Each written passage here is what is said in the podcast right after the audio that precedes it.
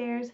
This week I'm broadcasting back on campus from my office, and it feels good. But I'm not the only one getting ready to return to campus. In fact, all of you have gotten a lot of information, emails, and might have questions about our fall 2020 return.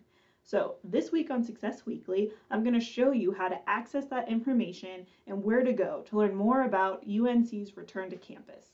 The first place to turn for information is your Bear Mail account. Bear Mail is the official way we communicate with you, and you should also use your Bear Mail if you're going to email your professors, your advisors, Bear Central, or anyone else at the university. Our email filters love catching your Gmail or iCloud account, so definitely get in the habit of using Bear Mail just to make sure that your messages go through and are safe and secure.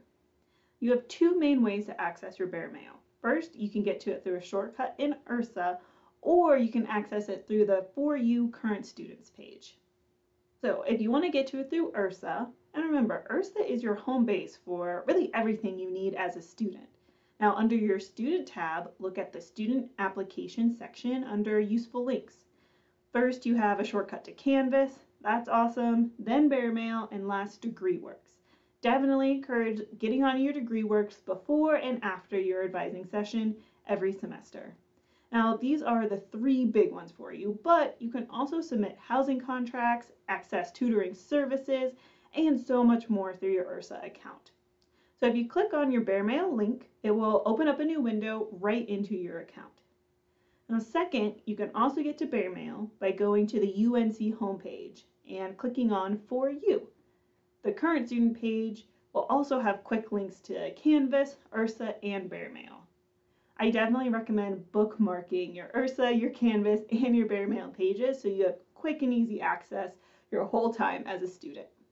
Now, UNC also built a whole return to campus homepage so you can find information, and I want you to bookmark this link too. There's information about the fall 2020 course schedule, all the delivery methods. Definitely watch this video to learn more information about how to read your schedule and review these so you know exactly what a face-to-face, mixed face-to-face, and distance or online class is going to be. Also make sure you pay attention to if your online class is going to be synchronous, blended, or asynchronous, meaning you might need to log on at a specific time for a Zoom lecture or other activity. Also find resources and information about COVID pre prevention, including our mask policy. Remember, face coverings are required on campus, so don't forget to pack one tips about personal hygiene, cleaning and sanitizing. We will be asking you to wipe down your desk, supplies provided, um, after your classes just to help keep it clean and sanitized throughout the day. Also guidance on social distancing, trying to keep six feet of distance, and try to limit your group sizes to 10 or less. And more information just about classroom and other shared spaces. The symptoms and testing tab can just help you quickly reference and access the types of symptoms we definitely want to watch out for. And if you have any of these, you know, please visit your doctor or the health center just to check in. There's information on what to do if you have symptoms and or have been exposed. We will have a great contact tracing program in place, including a nice infographic. On this tab, you can find our move-in guide, our reopening guide,